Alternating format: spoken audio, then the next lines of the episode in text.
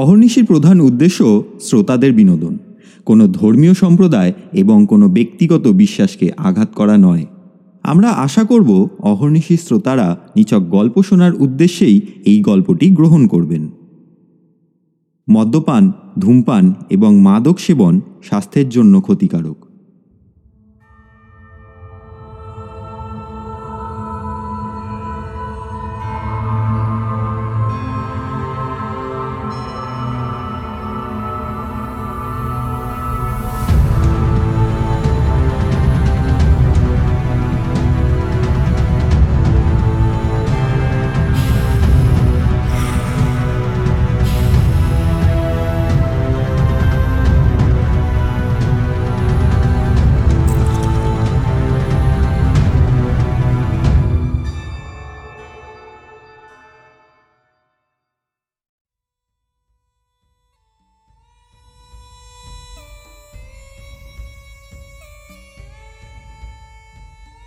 নমস্কার শ্রোতা বন্ধুরা, আমি অভিজিৎ।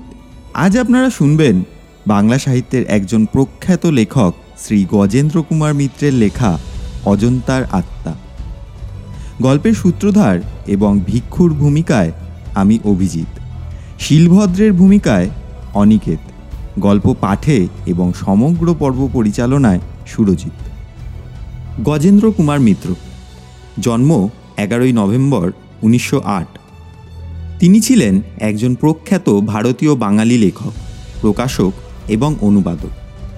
রবীন্দ্র শরৎ উত্তর বাংলা সাহিত্যে বিভূতিভূষণ তারাশঙ্করের পর বাঙালি মধ্যবিত্ত সমাজকে উপজীব্য করে যে সকল কথা সাহিত্যিক সার্থক সাহিত্য সৃষ্টি করেছেন, তাদের মধ্যে গজেন্দ্র কুমার মিত্র অন্যতম। স্কুল শিক্ষা সমাপ্তির কিছু পরেই মাসিক সাহিত্যিক পত্রিকা কথা সাহিত্য শুরু করেন। উনিশশো উনষাট সালে তার কলকাতার কাছেই উপন্যাসটি সাহিত্য একাডেমি পুরস্কারে সম্মানিত হয়। গজেন্দ্র কুমারের লেখনীর বিচরণ ক্ষেত্র বিরাট ও ব্যাপক। সামাজিক উপন্যাস, পৌরাণিক উপন্যাস, ঐতিহাসিক উপন্যাস, ছোট গল্প, কিশোর সাহিত্য সর্বত্র তার অবাধ গতি। সুদীর্ঘ ষাট বছরের অধিক কাল ধরে তার কয়েক হাজার ছোট গল্প ও পঞ্চাশটিরও বেশি উপন্যাস প্রকাশিত হয়েছে। আজকের গল্পটি নেওয়া হয়েছে মিত্র ও ঘোষ পাবলিশার্স থেকে প্রকাশিত কিশোর সমগ্র বইটি থেকে।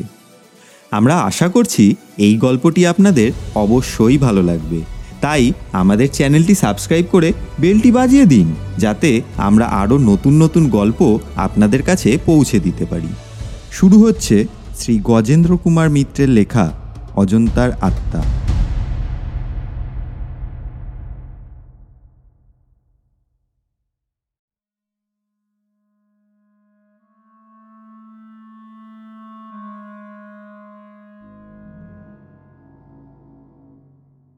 অর্ধচন্দ্রাকৃতি বললে ভুল বলা হয়। ঘোড়ার নালের মতন পাহাড়টি বেঁকে গেছে। তারই গায়ে সারসার উনতিরিশটি গুহা। কোনোটা একটু ওপরে, কোনোটা নিচে। গুহাগুলোর সামনে দিয়ে যে সরকারি পথটি তৈরি করা হয়েছে, সেটিও কোথাও সিঁড়ি হয়ে নেমে গেছে, কোথাও বা উঠেছে। আর এই অশ্বক্ষুরাকৃতির পাহাড়ের মুখটা সম্পূর্ণ আড়াল করে দাঁড়িয়ে আছে একটি বিশাল বড় পাহাড়। খুঁজে খুঁজে এই স্থানটি বৌদ্ধ ভিক্ষুকরা বেছে নিয়েছিলেন, যাতে বাইরের কোথাও থেকে তাদের এই উপাসনার জায়গাটি নজরে না পড়ে। একেবারে দুটো পাহাড়ের মধ্যে ঢুকে না পড়লে কিংবা সামনের পাহাড়ের ওপর না উঠলে এর অস্তিত্ব টের পাওয়ার উপায় নেই। মুসলমান আমলে একেবারেই জায়গাটা জঙ্গলে ঢেকে গিয়েছিল। ওর খবর কেউ জানতো না। মাত্র পঁচাত্তর বছর আগে এক সাহেব সামনের পাহাড়ের শিকার করতে এসে হরিণের পিছু পিছু একেবারে সবচেয়ে উঁচু শিখরটায় উঠে পড়েন।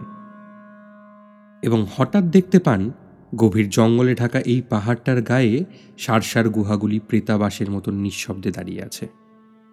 তারপর অবশ্য ভারত সরকার ওর হাতেই ভার দেন এই গুহাগুলিকে পরিষ্কার করে রক্ষা করার এবং এ সম্বন্ধে তথ্য সংগ্রহ করার। ক্রমশ এর সংবাদ দেশ দেশান্তরে ছড়িয়ে পড়ল। কত শিল্পী চেষ্টা করলে এর ভেতরের দেয়ালের আঁকা ছবিগুলোকে নতুন করে রূপ দিতে।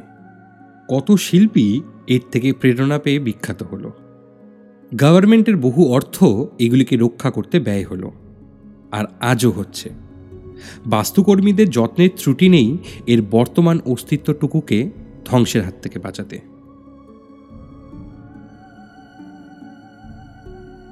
জায়গাটি কিন্তু বেশ হায়দ্রাবাদ অঞ্চলের উঁচু নিচু রুক্ষ জমি মাঠের পর মাঠ পেরিয়ে আমাদের বাস ছুটে এলো। কোথাও কোথাও তার দুদিকেই দিগন্ত বিস্তৃত। লোকালয় বা চাষবাসের চিহ্ন পর্যন্ত নেই। গাছপালা বলতে শুধু মধ্যে মধ্যে কাঁটা গাছ।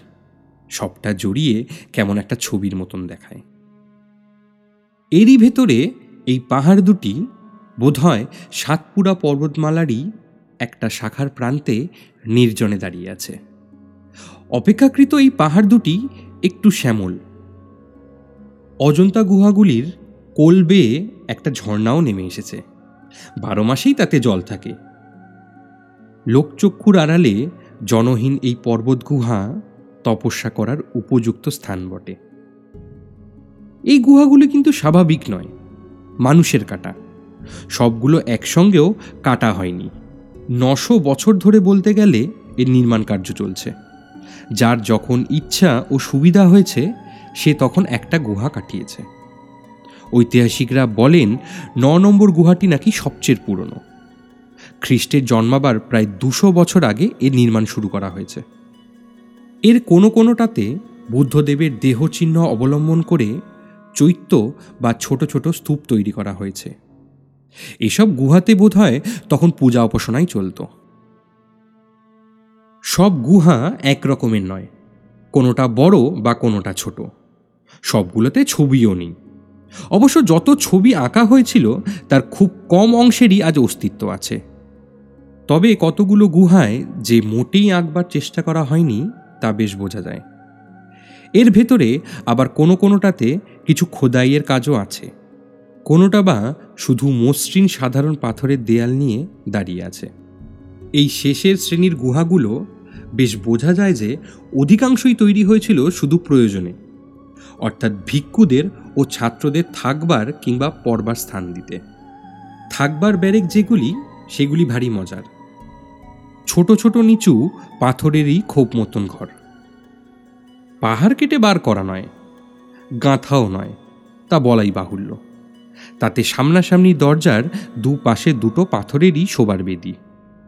পাশে একটি করে কুলুঙ্গি কাটা, বোধহয় পুঁথি রাখবার জন্য, আর বেদির একদিকে একটা করে পাথরের বালিশ। বেদিটা এমনভাবে খোদা হয়েছে যে সেখানেই বালিশের মতন সামান্য উঁচু হয়ে আছে। কোনো বিলাস বা আরামের কোনো ব্যবস্থা ছিল না। ছাত্র ও ভিক্ষুকদের সেই পাথরের শয্যাতেই পাথরের ওপর মাথা দিয়ে শুতে হতো। মৃগচর্ম বা ব্যাঘ্রচর্ম পেতে শুতেন কিনা জানি না। তবে বালিশ যে জুটত না, তা এই পাথরের বালিশ দেখলেই বোঝা যায়। এই সব ঘরে একটা করে দৌড়ও ছিল। তার চিহ্ন আছে। তবে কপাট নেই। সকাল থেকে ঘুরে ঘুরে ক্লান্ত। তার ওপর আমার সঙ্গীদের মতন ঠিক অত দ্রুত দেখতেও পারি না। তাই সুতরাং আমি একটু পিছিয়েই পড়েছিলাম। তাছাড়া শুধু ছবি দেখার জন্য তো আমি আসিনি। ছবিওয়ালা গুহার চেয়ে এই বসবাসের গুহাগুলিতে আমার কিন্তু কম কৌতূহল নেই। অথচ এগুলি সাধারণ দর্শকরা এড়িয়ে যায়। আমি সেই নির্জন, নিস্তব্ধ পাথরের বিরাট গুহার মধ্যকার এই খুপড়ি কাটা ঘরের কঠিন অনাড়ম্বর দেয়ালগুলির মধ্যে বহু শত বৎসর আগেকার এই ঘরগুলির অধিবাসীদের পরিচয় পাবার চেষ্টা করি। এর কোথাও কোনো ইতিহাস লেখা নেই।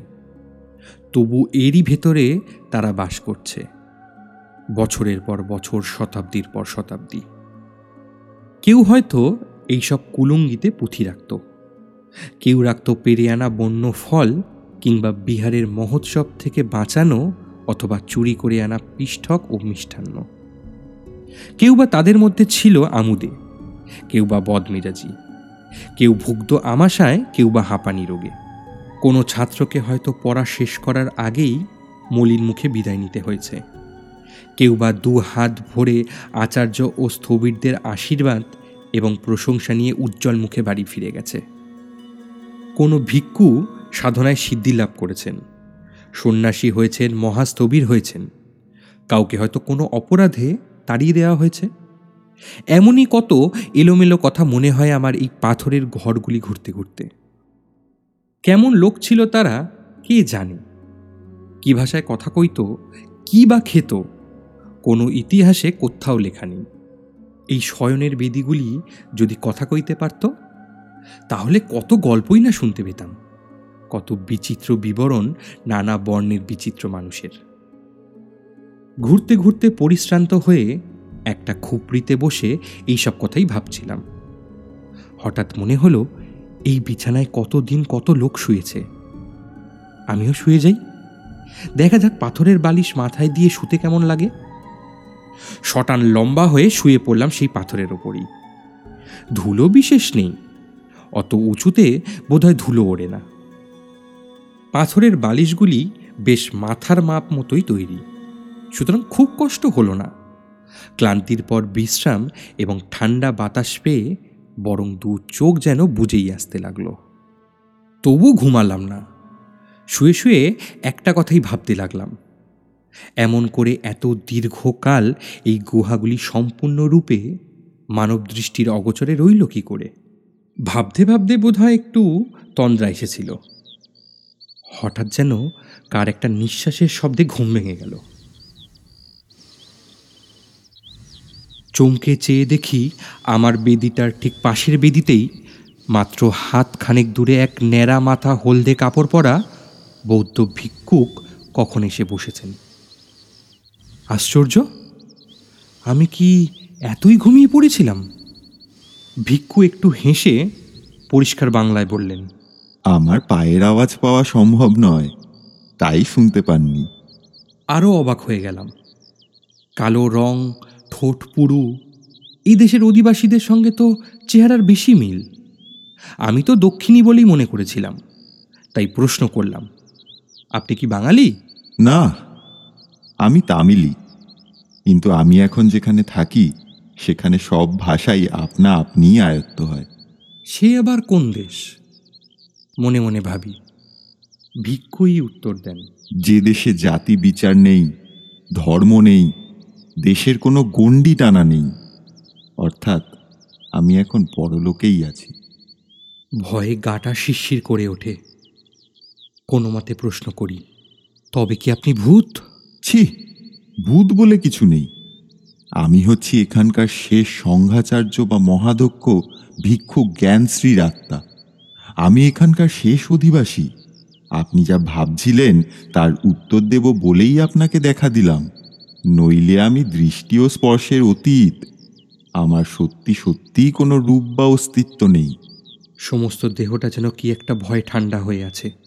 তবু পালাতে পারি না। এত কাছে ভিক্ষু বসে রয়েছেন পালাবো কি করে? সমস্ত ইতিহাসই একে একে ধরা পড়ল।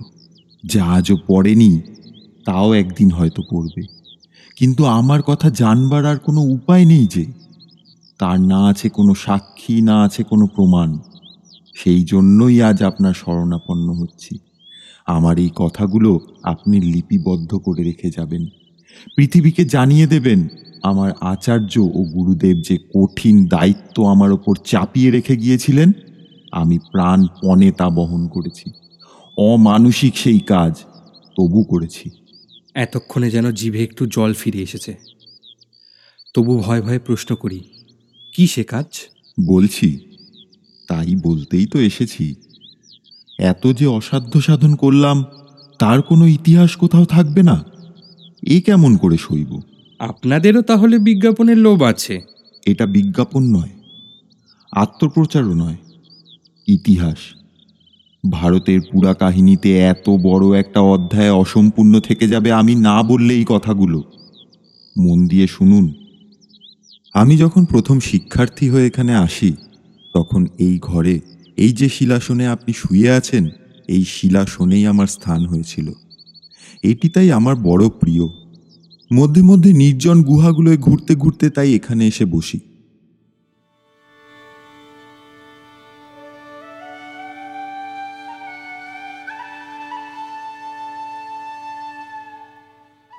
সে আজ প্রায় হাজার বছর আগের কথা। বৌদ্ধ ধর্মের আর কোনো প্রভাবই নেই কোথাও। ভারতবর্ষ থেকে তা লোপ পেতে বসেছে। এত বড় বিহারে তখন গুটি পাঁচ সাত শিক্ষার্থী ও ভিক্ষু এসে ঠেকেছে। আমি এখানকার শেষ শিক্ষার্থী। কেউ আসতো না, আর কেউ আসেও নি। বরং আমি আসতেই বৃদ্ধ স্থবিররা বিস্মিত হয়েছিলেন। আগে আগে রাজারা ছিলেন বৌদ্ধ কিংবা বৌদ্ধদের অনুগত। সুতরাং পয়সার অভাব ছিল না।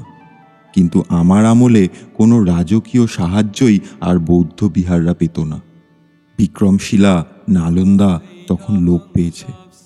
সারনাথ মাটির তলায় অর্ধেক ঢাকা পড়ে গেছে। আমাদের এখানেও শোচনীয় অবস্থা। পুরাতন সঞ্চয় যা সামান্য ছিল মঠের কোষাগারে, তা থেকে কোনো মতে পাঁচ সাতটি লোকের চলতো। শীতকালে তবু দূরবর্তী গ্রামে ভিক্ষায় যেতাম, তাও তারা বিশেষ ভিক্ষা দিতে চাইতো না। হলদে কাপড় দেখলেই বিরক্ত হতো। বর্ষাকালটা সম্পূর্ণভাবে বন্য ফল ও কন্দ খেয়ে কাটাতে হতো। এইভাবে আরও কিছুদিন কাটলো। অপর যারা শিক্ষার্থী, তারাও চলে গেল।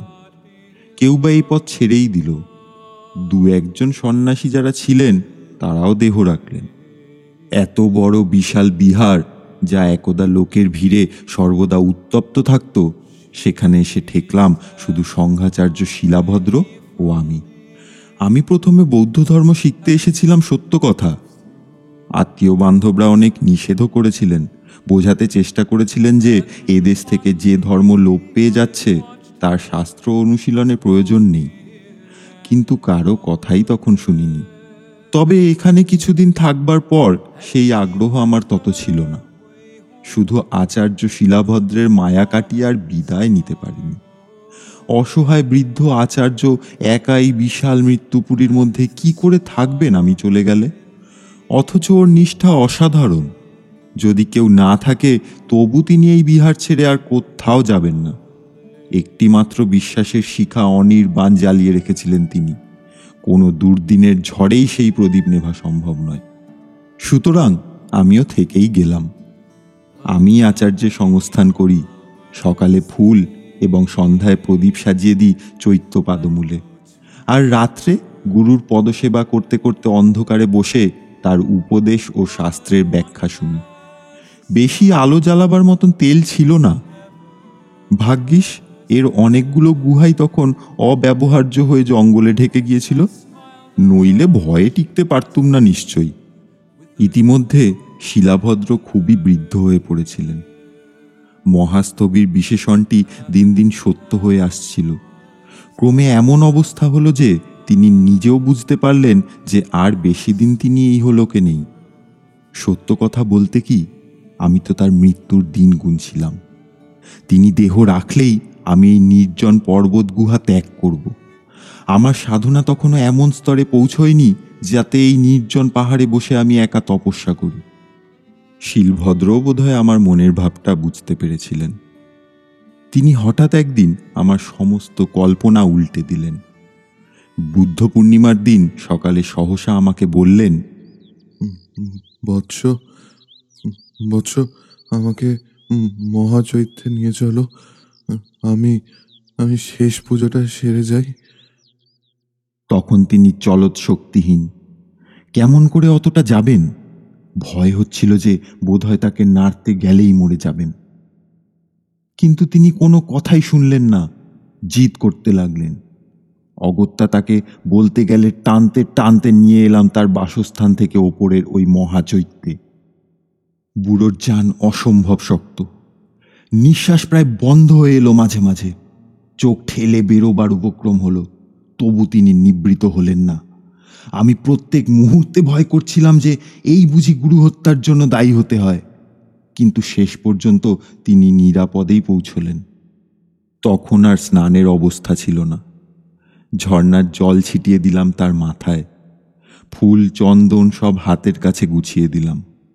তিনি প্রায় অস্ফুট কণ্ঠে মন্ত্র উচ্চারণ করলেন। তার কম্পিত শিথিল হাত ফুল ধরতে পারে না। আমি তার হাতে ফুল দিয়ে হাত এগিয়ে দিলাম বেদির দিকে। এইভাবে পুজো শেষ করে সহসা তিনি বললেন বৎস শোনো আমার আমার একটি শেষ কর্তব্য বাকি আছে সেটি পালন করব এবার।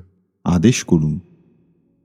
তিনি ইঙ্গিতে আমার মাথা তার হাতের কাছে নিয়ে যেতে বললেন। আমি মাথা নোয়ালাম।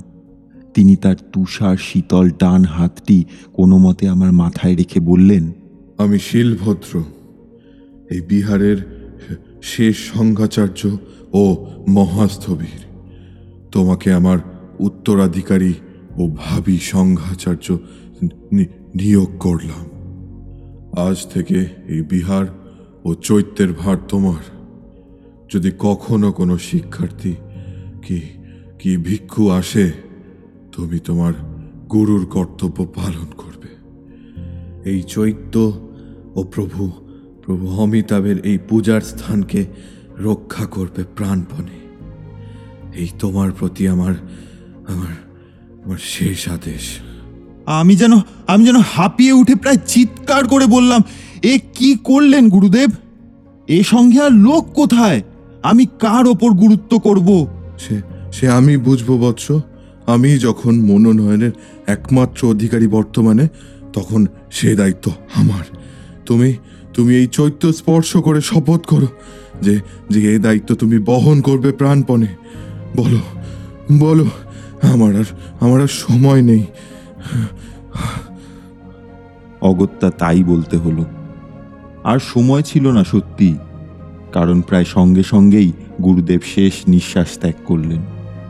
আমি ভেবে দেখবারও অবসর পেলাম না। না বলতেও বড্ড মায়া হলো। কিন্তু কোনো মতে গুরুদেবকে সমাধিস্থ করে যখন একটু বিশ্রামের অবসর পেলাম, তখন আমার শপথের পূর্ণ গুরুত্বটা বুঝতে পারলাম। স্বার্থপর গুরুদেব এ কি করে গেলেন আমাকে? এই বিশাল দুটি পাহাড়ের বাইরের জগৎ ও সংসার যেখানে একেবারে আবরিত করে রেখেছে সেইখানে লোকচক্ষু সম্পূর্ণ অন্তরালে এই বিশাল শূন্য গুহাগুলির মধ্যে একা একা প্রেতের মতন ঘুরে বেড়াতে হবে আমাকে দিনের পর দিন। হয়তোবা বাইরের জগৎ এর অস্তিত্বই ভুলে গেছে। তারা কোনোদিনই হয়তো কল্পনাও করবে না যে এর ভেতরে কোনো মানুষ আছে। যত এই কথাটা ভাবতে লাগলাম, ততই যেন দম বন্ধ হয়ে এলো। চিৎকার করে কেঁদে উঠলাম একবার, কিন্তু সেই কান্নার শব্দ চারিদিকে শূন্যতায় প্রতিধ্বনিত হয়ে ফিরে এসে আমাকেই স্তব্ধ করে দিলে। অথচ উপায় নেই। মৃত গুরু এবং চৈত্য স্পর্শ করে শপথ করেছি, প্রাণপণে এই বিহারের রক্ষণাবেক্ষণ করব। সেই শপথ ভাঙবার সাধ্য আমার ছিল না। সুতরাং এমনি করেই দিন কাটতে লাগল। এই প্রহরহীন ও কপাঠহীন নির্জন কারাগারে আমি একা। একা একাই ভূতের মতো নিঃশব্দে ঘুরে বেড়াই। পুঁথিগুলো উল্টে দেখি, নয়তো নিজেও কিছু লেখবার চেষ্টা করি। আমার তখনকার দৈনন্দিন জীবনের একটা ইতিহাস বা অভিজ্ঞতা, যাই বলেন, লিখবারও চেষ্টা করেছিলাম। কিন্তু এখানকার অসংখ্য পুঁথির সঙ্গে তাও নষ্ট হয়ে গেছে। এইভাবেই কাটতে থাকল দিন, মাস, বৎসর, যুগ। আগে তবু দু একদিন ভিক্ষায় বেরোতাম। ইদার্নিং আর তাও ইচ্ছা করে না। একা মানুষ, কার জন্যই বা ভিক্ষা করব? বাদামের তেল তৈরি করি, তাতেই আলো জ্বলে আর ফলমূল খাই। হঠাৎ প্রায় তিন বৎসর একাদিক্রমে এইখানে বন্ধ হয়ে থাকবার পর অত্যন্ত বস্ত্রাভাব হওয়ায় একদিন ভিক্ষায় বার হলাম। পদঘাট সব অপরিষ্কার, প্রায় রুদ্ধ। তবু যাওয়া যায়। কিন্তু অত কষ্ট করে লোকালয়ে গিয়ে চমকে উঠলাম। সর্বত্র একটা ভয়ের ভাব, সর্বত্র আতঙ্ক। ব্যাপার কি? অনেক চেষ্টার পর শুনলাম, একদল বিদেশি ও বিধর্মী দস্যু উত্তর পশ্চিমাঞ্চলের পার্বত্য পদ বেয়ে এসেছে ভারতবর্ষের সর্বস্ব লুট করতে। দেবস্থান ও মঠ বা বিহারের ওপর তাদের বেশি ঝোঁক। সোমনাথের মন্দির ভেঙে নিশ্চিহ্ন করেছে। মালবের স্বপ্ন বাসুদেবের মন্দিরের অস্তিত্ব নেই। দু একটি বৌদ্ধ বিহার বা চৈত্য যা তাদের পথে পড়েছে, তারা কেউ রক্ষা পায়নি। সেই দুর্বার দস্যুদল নাকি এবার দাক্ষিণাত্যের দিকে এগোচ্ছে। ভয় পেয়ে এখানে ফিরে এলাম। তখন সঠিক সংবাদ জানার কোনো উপায় ছিল না, কিন্তু এদের দেখে মনে হলো শত্রু নিকটে এসেছে। এখন কি করি? কি করে এই চৈত্যকে রক্ষা করব? আমি যে শপথ করেছি প্রাণপণে এই চৈত্য বিহারকে রক্ষা করব। যদিও তখন গুরুদেবের মনে এরকম সম্ভাবনা জাগেনি, তিনি সাধারণভাবেই রক্ষা করার কথা বলেছেন। পূজা, অর্চনা, ঐতিহ্য রক্ষা করার কথাই হয়তো তার মনে ছিল, তবু শব্দের অর্থ তাতে বদলায় না। ভেবে যেন কুল কিনারা পেলাম না, একে তো একা। তার ওপর লোক ডাকতে গেলেও কেউ আসবে এমন সম্ভাবনা নেই। তিন চার দিন ধরে অনবরত ভাবতে ভাবতে অবশেষে একটা চিন্তা আমার মাথায় এলো। একজন মানুষের পক্ষে তা দুঃসাধ্য, তবু তাছাড়া আর পথ ছিল না। দুটি পাহাড়ের মধ্যে যে বিস্তৃত সমতল পথ, তার চিহ্ন পর্যন্ত লোক করতে হবে। এখানকার অস্তিত্ব না টের পায় কেউ। ভাবার সঙ্গে সঙ্গেই শুরু হলো সেই দুঃসাধ্য সাধন ব্রত একটি একটি করে ছোট গাছ বেছে নিই। তারপর চার পাঁচ দিনের চেষ্টায় চারপাশের মাটি খুঁড়ে গোড়া শুদ্ধতাকে টেনে নিয়ে যাই ওইখানে। আগেই গর্ত খোঁড়া থাকে, সেখানেই পুঁতে দিই আবার। গাছ যত ছোটই হোক না কেন, তার ওজন তো কম নয়, টানতে পারি না। তবু একটু একটু করে এক চুল এক চুল করে নিয়ে যাই। নড়ানোই এক এক সময় অসম্ভব মনে হতো, তবু হাল আমি ছাড়িনি। একটি গাছ কেটে নিয়ে গিয়ে পুঁততে সময় লাগতো ছ দিন থেকে সাত দিন। এইভাবে এই সমস্ত পথটা জঙ্গলে ভরিয়ে দিলাম। যা ছিল প্রান্তর, তা হয়ে গেল বন। সমস্ত পথটিকে জঙ্গলে ঢেকে নিশ্চিহ্ন করতে সময় লেগেছিল আমার ন মাস। বসন্তে শুরু করেছিলাম, শরতে গিয়ে শেষ হলো। এইভাবে লোকালয়ের সঙ্গে সমস্ত সম্পর্ক ছিন্ন করে আমার মুক্তির সমস্ত সম্ভাবনা এবং নিজের পলায়নের পথ নিজেই রুদ্ধ করে স্বেচ্ছাগৃত কারাগারে যখন আবার ফিরে এসে বিশ্রামের নিঃশ্বাস ফেললাম, তখন আমার শরীরও ভেঙে এসেছে। ঝড়, জল, রৌদ্র সব সহ্য করে পরিশ্রম করেছি দৈনিক তিন প্রহর থেকে চার প্রহর পর্যন্ত। তার ফল কি আর ফলবে না? মানুষের যা সাধ্য, তার চেয়েও বেশি করেছি। আজ অবধি কোনো একজন মানুষ বোধহয় এতটা কাজ করতে পারেনি। ক্রমে আমার জীবন দীপ নিভে এলো। হামাগুড়ি দিয়ে এসে একদিন ওই চৈত্যের পাদমূলে আমারও শেষ পূজা সাঙ্গ করলাম। তারপর গুরু এবং ভগবান অমিতাভকে স্মরণ করে শুয়ে পড়লাম ওইখানেই। বন্য জন্তু যদি আমার মৃতদেহ জঙ্গলে টেনে নিয়ে না যেত তাহলে সে অস্থি বোধহয় ঐতিহাসিকরা ওইখানেই খুঁজে পেতেন। আজও ওই পাহাড়ের নুড়ি সরিয়ে খুঁজলে দু একটা টুকরো মিলবে শিলীভূত অবস্থায়। দীর্ঘ কাহিনী শেষ করে ভিক্ষু থামলেন। আমি নির্বাক বসেছিলাম এতক্ষণ। এখন কি বলব ভেবে না পেয়ে বললাম তারপর? তারপর আর কি? এই ইতিহাস লিখে রাখতে চেয়েছিলাম। থাকেনি। তাই আপনাকে বলে গেলাম যদি বিশ্বাস হয় তো লিপিবদ্ধ করবেন প্রচার করবেন। আপনি তো লিখেও থাকেন মাঝে মধ্যে। আপনার আগে আর কেউ এখানকার অধিবাসীদের নিয়ে মাথা ঘামায়নি। আপনাকে আমাদের কথা চিন্তা করতে দেখেই আজ আপনার কাছে ধরা দিলাম। হঠাৎ বাইরে কোথা থেকে বিভূতিবাবুর গলা শোনা গেল। কই কোথায় গেলেন? ঘুমাচ্ছেন নাকি? ধর্মর করে উঠে বসি। ভিক্ষু কোথায়? কারুর চিহ্ন নেই? এ কি? পাশের বিদিটা যে শূন্য? হয়তো স্বপ্নই দেখছিলাম এতক্ষণ।